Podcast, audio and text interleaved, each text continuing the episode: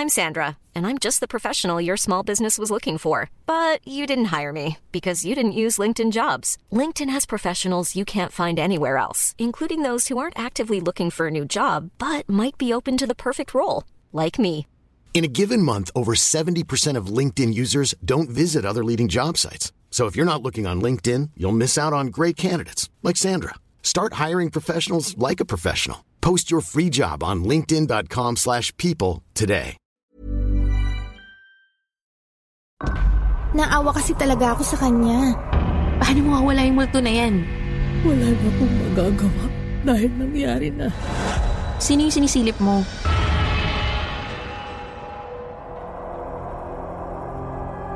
Sa mga kakwentong takipsilim naming mahilig makinig sa mga narrations, huwag niyo pong kalimutan ha, bumisita kayo sa isa pa naming channel na Sityo Bangungot. Puro narrations na ang ilalagay namin doon para po ito sa inyo sa mga gustong makinig ng mga kwentong pampaantok. Ito na ang pampatulog nyo tuwing 8pm ng gabi. Huwag niyo pong kalimutan. Sityo Bangungot.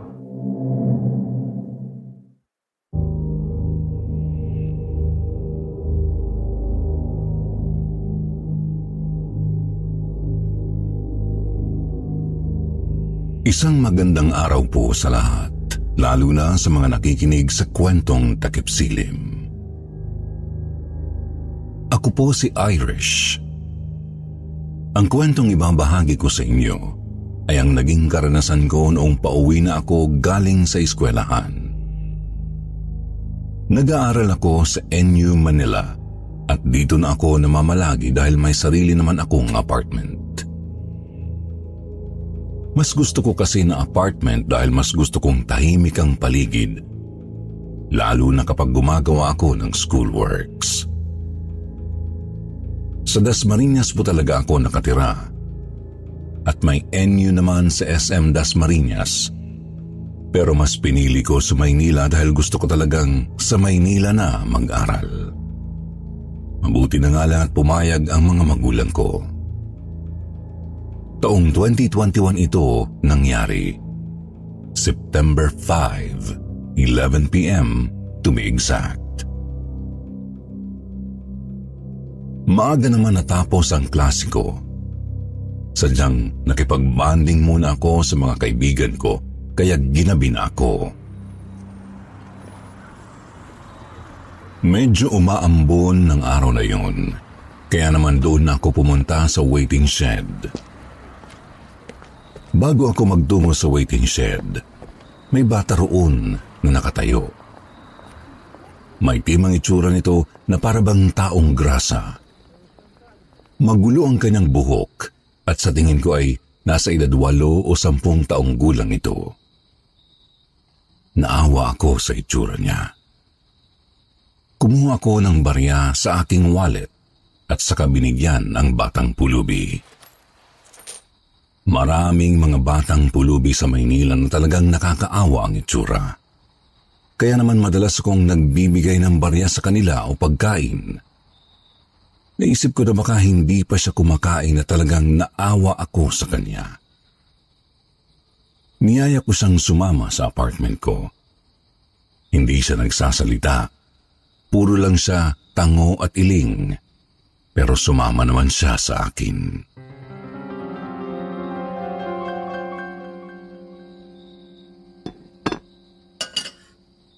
Kumain ka na, be. Damihan mo ang pagkain ha, para mabusog ka. Masarap yung niluto ko. Bakit pala gabi na nasa labas ka pa? Saan ka ba nakatira? Nasaan ang mga magulang mo? Kumain ka na, be. Huwag ka nang mahiya sa akin. Para sa'yo talaga yan.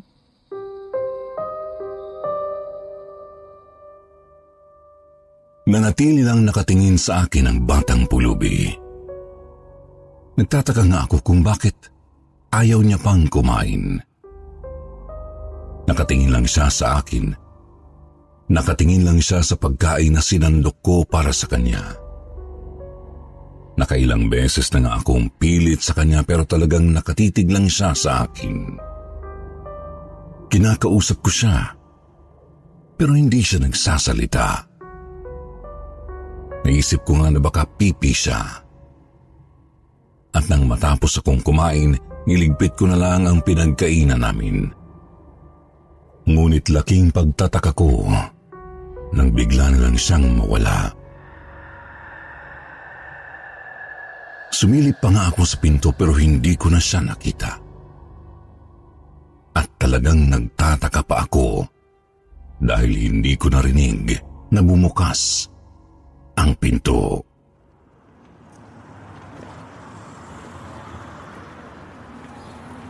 Uy, Be! Bakit hindi ka nagpaalam sa akin na aalis ka nung isang araw? Nagulat na lang ako na wala ka na sa apartment ko. Nasayang tuloy yung pagkain na binigay ko. Ayaw mo bang kumain doon? Nahihiya ka ba? Okay, sige. Sa'yo na lang yung biskwit ko. Huy, sining kausap mo? Nagsasalita ka ba mag-isa dyan? Ha? Yung batang pulubi. Ay, teka. Nasaan na yun? Nandito lang yun sa harapan ko ah. Ano pinagsasabi mo dyan? Wala talagang batang puluwi sa harapan mo. Kung ano-ano yung pinagsasabi mo. Kakaaral mo yan na maigi. Loka, talagang may batang pulubi akong kausap. Bibigyan ko nga ng pagkain dahil naawa ko eh. Madali talaga ako maawa sa mga ganun. Ano ba? Pinagpipilitan mo yung batang pulubi na yan, eh wala nga. Walang batang pulubi sa harapan mo. Kanina pa ako nakatingin sa'yo eh habang naglalakad papunta dito. Wala kang ibang kausap. Para kang ano dyan eh, na nagsasalitang mag-isa. May nakikita ka ba na hindi ko nakikita? Hmm, o kakapanood mo yan ng mga horror movies eh.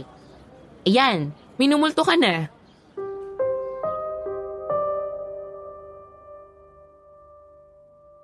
Sir Jupiter dahil sa sinaming yun ni Myla, doon na ako binalot ng pagtataka kasabay ng pangingilabot. Kung hindi nakikita ni Myla ang batang pulubi na nakikita ko, ibig sabihin ay multo na ang kausap ko. Bigla na lang din kasi siyang nawawala. Pero hindi pa ako ganoon kakumbinsido dahil kung multo nga ang kausap ko. Dapat sana nakakatakot ang itsura niya. Kaya naman hindi ko na lang inintindi ang sinabi ng kaibigan kong si Myla. Lumipas pa ang mga araw. Hindi ko pa muling nakikita ang batang pulubi. Palagi pa naman ako may dalang biskwit sa bag ko para sa kanya.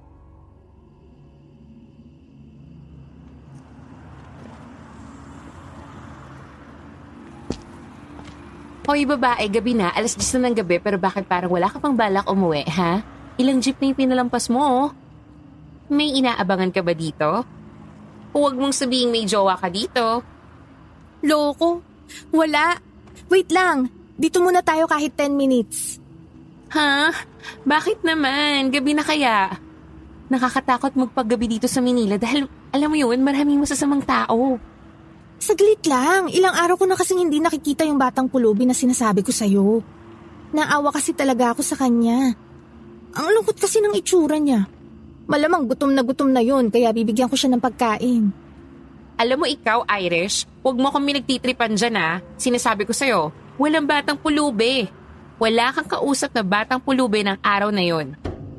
Kung mananakot ka, huwag ako dahil alam mo naman kung gaano ako natatakot sa mga ganyaning.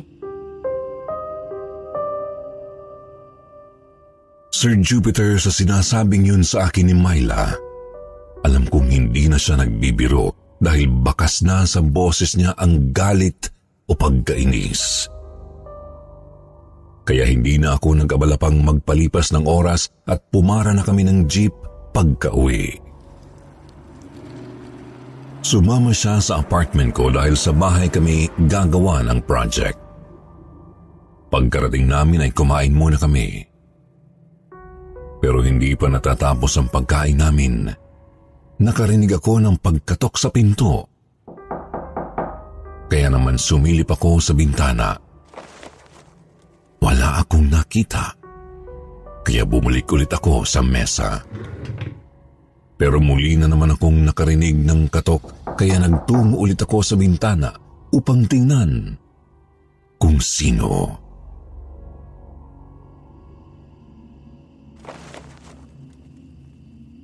Uy, bakit ka ba sumisilip dyan? Sino yung sinisilip mo? Ha? Eh, hindi mo ba naririnig yung katok? Ano ba naman yan, Irish? Talaga bang hindi ka titigil dyan? Balak mo talaga ba akong takutin buong magdamag? Marami pa tayong gagawin, no? Myla, hindi ako nananakot. Talagang naririnig kong pagkatok. Maniwala ka naman sa akin, no? Matapos naming kumain ni Myla, hindi na niya ako masyadong pinansin. Naging abala na siya sa paggawa ng project niya. Wala nang imikan sa amin ng gabing iyon. Ayos lang naman dahil naiintindihan ko kung bakit hindi na ako kinausap pa ni Myla. Siguro ay naiinis siya sa akin dahil akala niya tinatakot ko siya. Sir Jupiter lumipas pa ang ilang araw noon. Hindi na sumasama masyado sa akin si Myla. Medyo nalungkot ako. Kaya naman kinausap ko siya. Sinabi niya sa akin na naiinis siya sa akin dahil sa mga sinasabi ko. Ipinaliwanag ko naman sa kanya ang lahat at mabuti na lang. Naunawaan niya ako.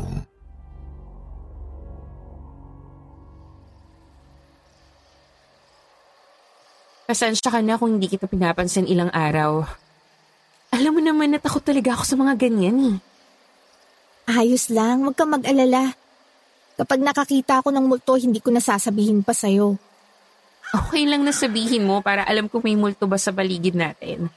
Basta huwag mo lang ako masyadong sabihin ng kung ano-ano para hindi na ako matakot pa.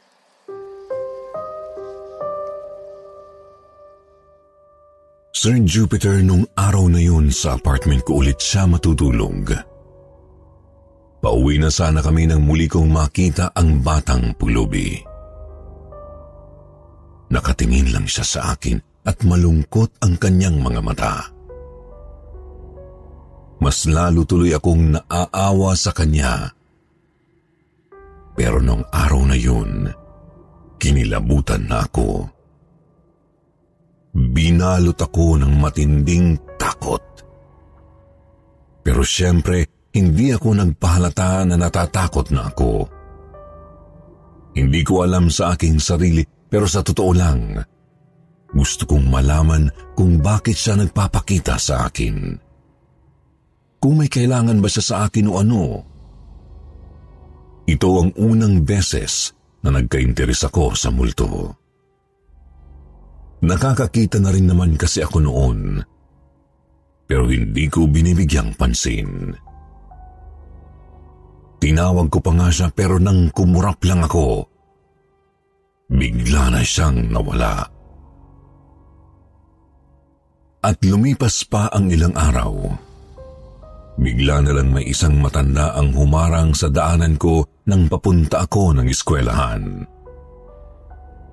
Sinabi niya sa akin na sinusundan na ako ng multo dahil pinansin ko ito. Kinilabutan ako noon. Tinanong ko ang matanda kung paano niya nalaman ang tungkol doon. Pero tumawa lang siya. Ang sabi niya sa akin, dapat kong tulungan ang multo para manahimik na ito at hindi na magpakita pa.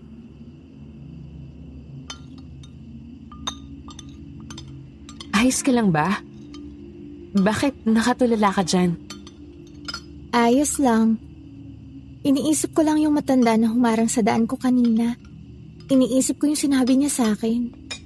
Ha? Matanda? Baka naman wala na sa tamang pag-iisip yun. Hi, I'm Daniel, founder of Pretty Litter. Did you know cats tend to hide symptoms of sickness and pain? I learned this the hard way after losing my cat, Gingy. So I created Pretty Litter, a health monitoring litter that helps detect early signs of illness by changing colors, saving you money and potentially your cat's life. Pretty Litter is veterinarian developed, and it's the easiest way to keep tabs on your fur baby's health right at home. Go to prettylitter.com and use code ACAST for 20% off your first order and a free cat toy. Terms and conditions apply. See site for details. Hey, it's Ryan Reynolds, and I'm here with Keith, co star of my upcoming film, If, only in theaters, May 17th. Do you want to tell people the big news?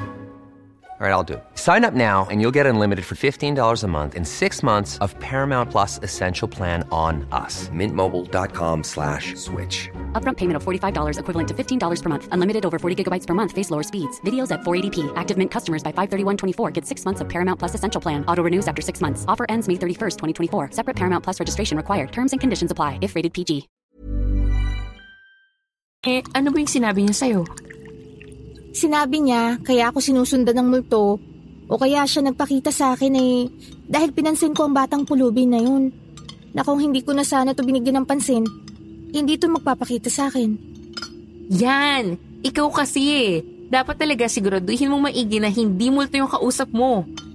Marami pa namang multo dito sa Manila dahil marami aksidente na nagaganap dito. Mga sunog, banggaan at iba pa. Paano yan? Paano mawawala yung multo na yan? Wala kong ibang magagawa kundi yung tulungan siya. Para na rin manahimik na siya. Sir Jupiter, desidido na ako na tulungan ang batang multo. Nag-search pa nga ako online kung paano matulungan ang multo. Pero hindi naging madali sa akin dahil hindi na ulit siya nagpapakita. Mas lalo tuloy akong nagtaka kung bakit.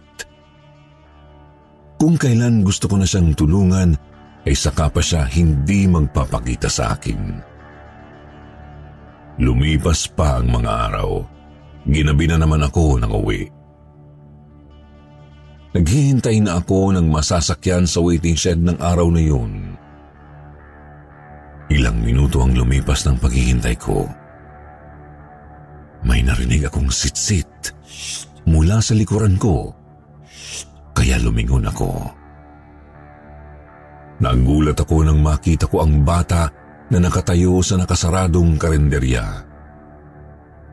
Tinawag ko siya at tinanong kung bakit siya nandoon. Hindi pa nga ako nakakalapit sa kanya pero bigla na lang siyang naglaho.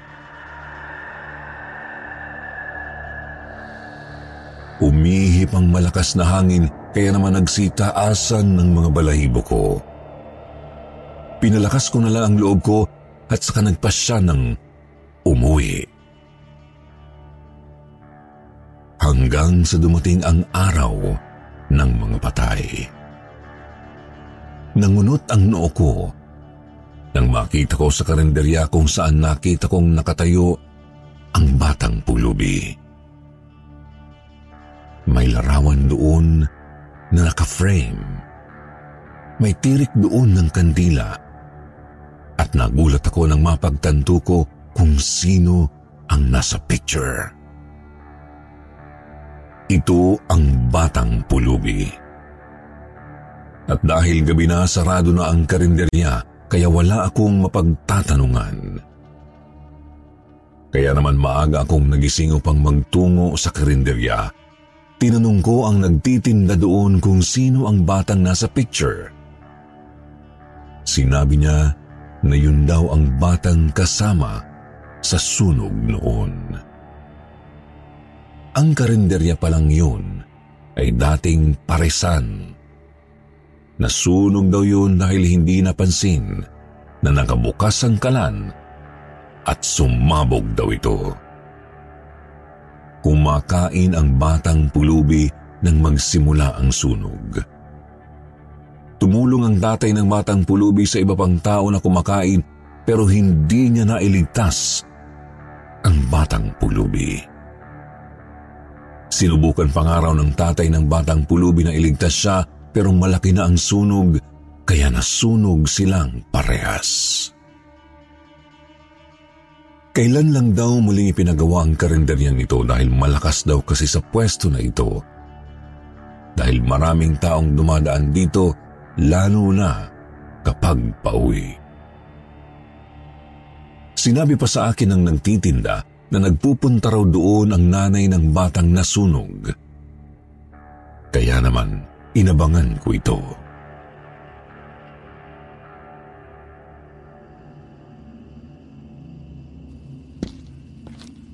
Hello po, Nay. Hello din. Sino po kayo? Ako po si Irish. Ano pong pangalan ninyo? Ako naman si Ana. Bakit pala may kailangan ka ba sa akin? Um, kayo po bang nanay nung batang namatay dito? Yung batang yan na nasa larawan? Oo, ako nga. Bakit? Nakikita ko po kasi ang anak ninyo. Inakala ko pa nga na batang pulubi siya dahil ang dungis niya na parang taong grasa. Yun pala ay sunog ang ikinamatay niya. Oh, talaga? Nakikita mo ang anak ko? Nakikita mo si Ayla? Sir Jupiter, matapos kong sabihin yun, ay umiyak na ng umiyak si Nanay Ana. Sinabi niya sa akin na matagal na raw niyang gustong makausap ang anak niya. Pero hindi raw ito nagpapakita sa kanya kahit anong gawin niya. Sinabi niya sa akin na ilang taon na rin pala ang lumipas. Ngunit masakit pa rin sa kanya ang lahat at sariwa pa ito. Na parang kahapon lang ito nangyari. Nalaman ko na nag-iisa lang pala nilang anak si Ayla at mahal na mahal niya ito. Sinisisi niya pa ang kanyang sarili dahil may binili pala siya ng araw na yun. Kaya naiwang kumakain sa parisan ang kanyang magama. Gustong gusto niya raw talagang makausap ang anak kahit sa anong paraan para makapagpaalam siya ng maayos at matanggap na niya ng lubusan na wala na ang kanyang anak. Hinayaan ko muna umiyak si Nanay Ana. Naupo muna kami sa waiting shed. Medyo gabi na pero ayos lang sa akin dahil gusto kong matulungan siya. Walang araw na hindi ko inisip ang anak ko. Hindi na ako nag-asawa pa dahil sila lang ng ama niya ang gusto kong makasama pa. Sa sobrang pangungulila ko sa kanila, bumili pa ako ng stuffed toys at kinakausap ko ito na kunwari silang dalawa yon. Hanggang ngayon eh, naiinis pa rin ako sa asawa ko dahil hindi man lang niya inunang iligtas ang anak niya kesa sa ibang tao. Pero wala na akong magagawa dahil nangyari na. Wala na sila. Alam ko pong masakit para sa inyo ang lahat pero kailangan niyo pong tatagan ng loob niyo. Dahil alam ko po na hindi magiging masaya si Ayla kapag nakikita niya kayong ganyan. Miss na miss ko na ang anak kong yon. Parang kalahati ng pagkatao ko ang namatay. Dahil sa pagkawala niya. Kaya sana ay tulungan mo kung makausap siya. Opo, sa totoo lang, nasa tabi niyo na po siya. Nakahawak po siya sa kamay niyo. Talaga? Ay, Diyos ko. Anak ko. Ayla, anak ko.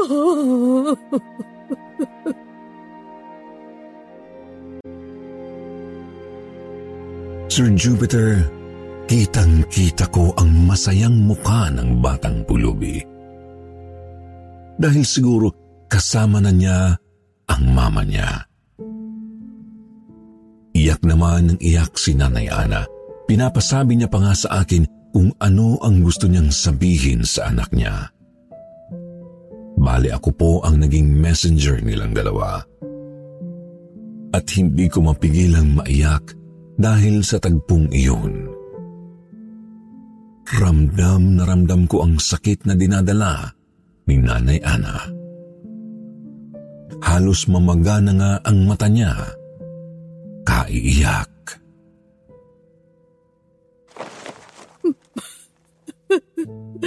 Matagal kong hinintay ang araw na ito. ang makausap ang anak ko. Simula po nung mamatay siya, tuwing sasapit ang araw ng mga patay, palagi ako nagpapalipas ng gabi dito sa karinderya. Iniisip ko na kasama ko ang anak ko. Nang sa ganun ay maramdaman niya na mahal na mahal ko siya. At hindi ko siya magagawang makalimutan. Maraming salamat sa iyo dahil makakapagpaalam na ako ng maayos sa anak ko. Kahit masakit, pipilitin kong tanggapin na wala na talaga siya.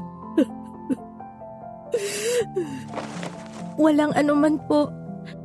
Masaya ako dahil nakatulong ako sa inyo. At isa pa, ramdam na ramdam ko po kung ano ang bigat na dala nyo. Hindi po biro ang mawala ng mahal sa buhay. Tama ka. Parang gusto ko na nga sumuko eh. Pero dahil sa pangyayaring ito, nagkaroon ako ng lakas ng loob para mabuhay para sa anak ko. Nakayakap po sa inyo ang anak ninyo. Nakangiti po siya habang yakap kayo. Sigurado po ako na masaya si Ayla ngayon dahil nandito po kayo. Talaga? Oh, Ayla, anak ko. Mahal na mahal ka ni Mama. Palagi mo kong gagabayan at babantayan anak ko, ha? Kahit wala ka na, mananatili ka sa puso ko. Palagi pa rin kitang pupuntahan sa lugar na ito. Palagi mong tatandaan na ikaw lang ang nag-iisang baby ko. Ang pinakamamahal kong anak. At ngayon, kahit papano eh, nawala ng bigat na dinadala ko ng ilang taon na. Dahil nandito ka na sa tabi ko. Pipilitin kong magpatuloy sa buhay para sa iyo, anak ko.